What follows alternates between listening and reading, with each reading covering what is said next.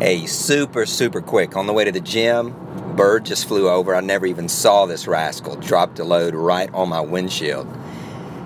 Hit the wipers with the, the water, of course, got rid of it immediately because once it's dried, baked on in the heat of summer, it's tough to get off, right? Listen, if you get crapped on, go ahead and get rid of it. Don't let it sit there. Don't let it solidify.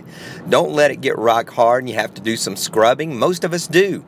Something bad happens to us, we dwell on it, we think about it, we go through scenarios, we plan revenge. We've got all kinds of stuff that goes through our mind. Forget it. Wipe it off. Keep driving. Success is not an accident, paulbevans.com.